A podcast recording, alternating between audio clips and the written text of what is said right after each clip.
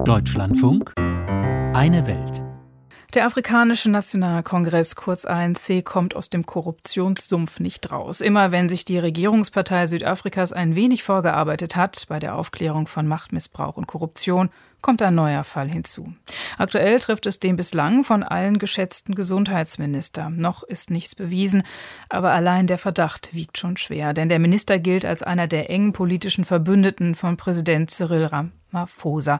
Und der galt jedenfalls zu Beginn seiner Amtszeit als Hoffnungsträger, als Reformer, der die Regierungspartei aus dem Korruptionssumpf ziehen würde. Doch tatsächlich kommen fast täglich neue Skandale ans Licht und die Aufarbeitung der alten Korruptionsvorwürfe verläuft sehr schleppend. Über Ursachen und Konsequenzen berichtet Leonie March.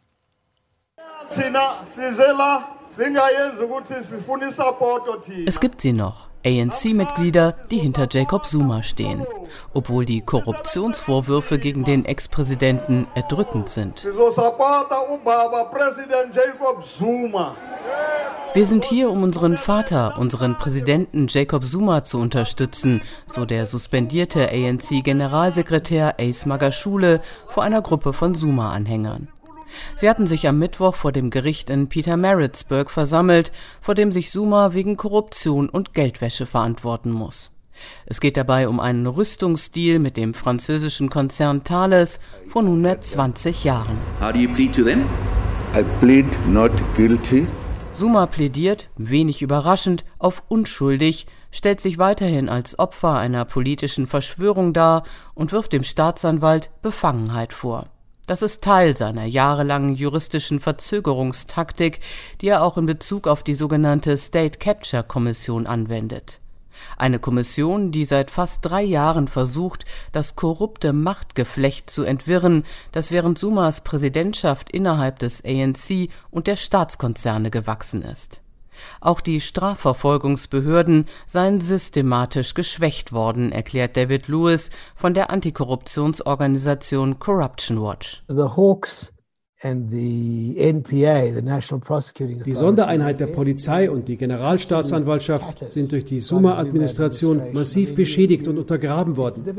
Zwar sind mittlerweile die Führungsspitzen ausgetauscht worden, aber viele Mitarbeiter, die damals eingestellt wurden, sind noch im Amt. Darunter solche, die einfach inkompetent sind und andere, die für die Gegenseite arbeiten. Insofern geht es nur langsam voran.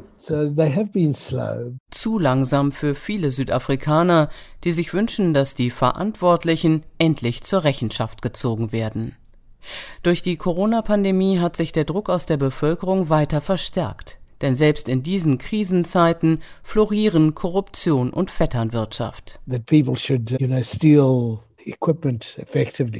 die Tatsache, dass medizinische Ausrüstung gestohlen wurde, sagt viel über die soziale Einstellung dieser Leute aus.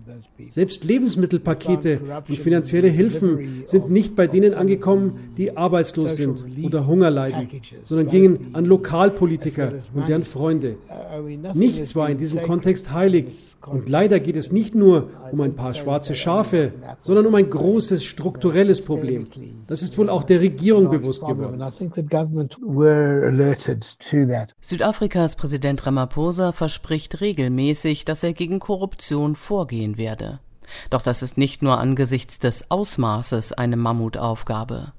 Bei seiner Anhörung vor der State Capture Kommission räumte er neben Versäumnissen auch ein, dass seine Partei tief gespalten ist. I appear before the commission ich bin nicht hier, um Ausflüchte zu suchen oder um zu verteidigen, was unvertretbar ist. State Capture und Korruption haben zu einem politischen Konflikt innerhalb des ANC geführt. Diese Spaltung geht durch die Parteiführung bis zur Basis, durch die Regierung, das Parlament und Teile der Gesellschaft. Unter zunehmendem Druck hat die Parteiführung nun beschlossen, dass jeder, gegen den Korruptionsvorwürfe anhängig sind, von seinem Amt zurücktreten muss. Doch es mangelt an Freiwilligen. So weigert sich etwa der Suma-Verbündete Ace Magashule hartnäckig, seine Suspendierung als Generalsekretär hinzunehmen. Er verstieg sich sogar in die Idee, er könne als Gegenschlag den Präsidenten suspendieren. Die Tatsache, dass er nun vor Gericht ziehe, sei bemerkenswert, kommentiert der Politikwissenschaftler William Gumede in einem Fernsehinterview. Die Ansichten der beiden Flügel um Magashule und Ramaphosa unterscheiden sich so drastisch, dass parteiinterne Mechanismen nichts mehr ausrichten können. Deshalb ist eine Spaltung des ANC wahrscheinlich. Austritte von Splittergruppen gab es schon früher. Aber wenn sich der Flügel um Magashule und Suma abspaltet, wird die Bruchstelle erstmals durch die Mitte der Partei verlaufen. Es wäre die bedeutendste Spaltung des ANC, seit er 1994 an die Macht gekommen ist.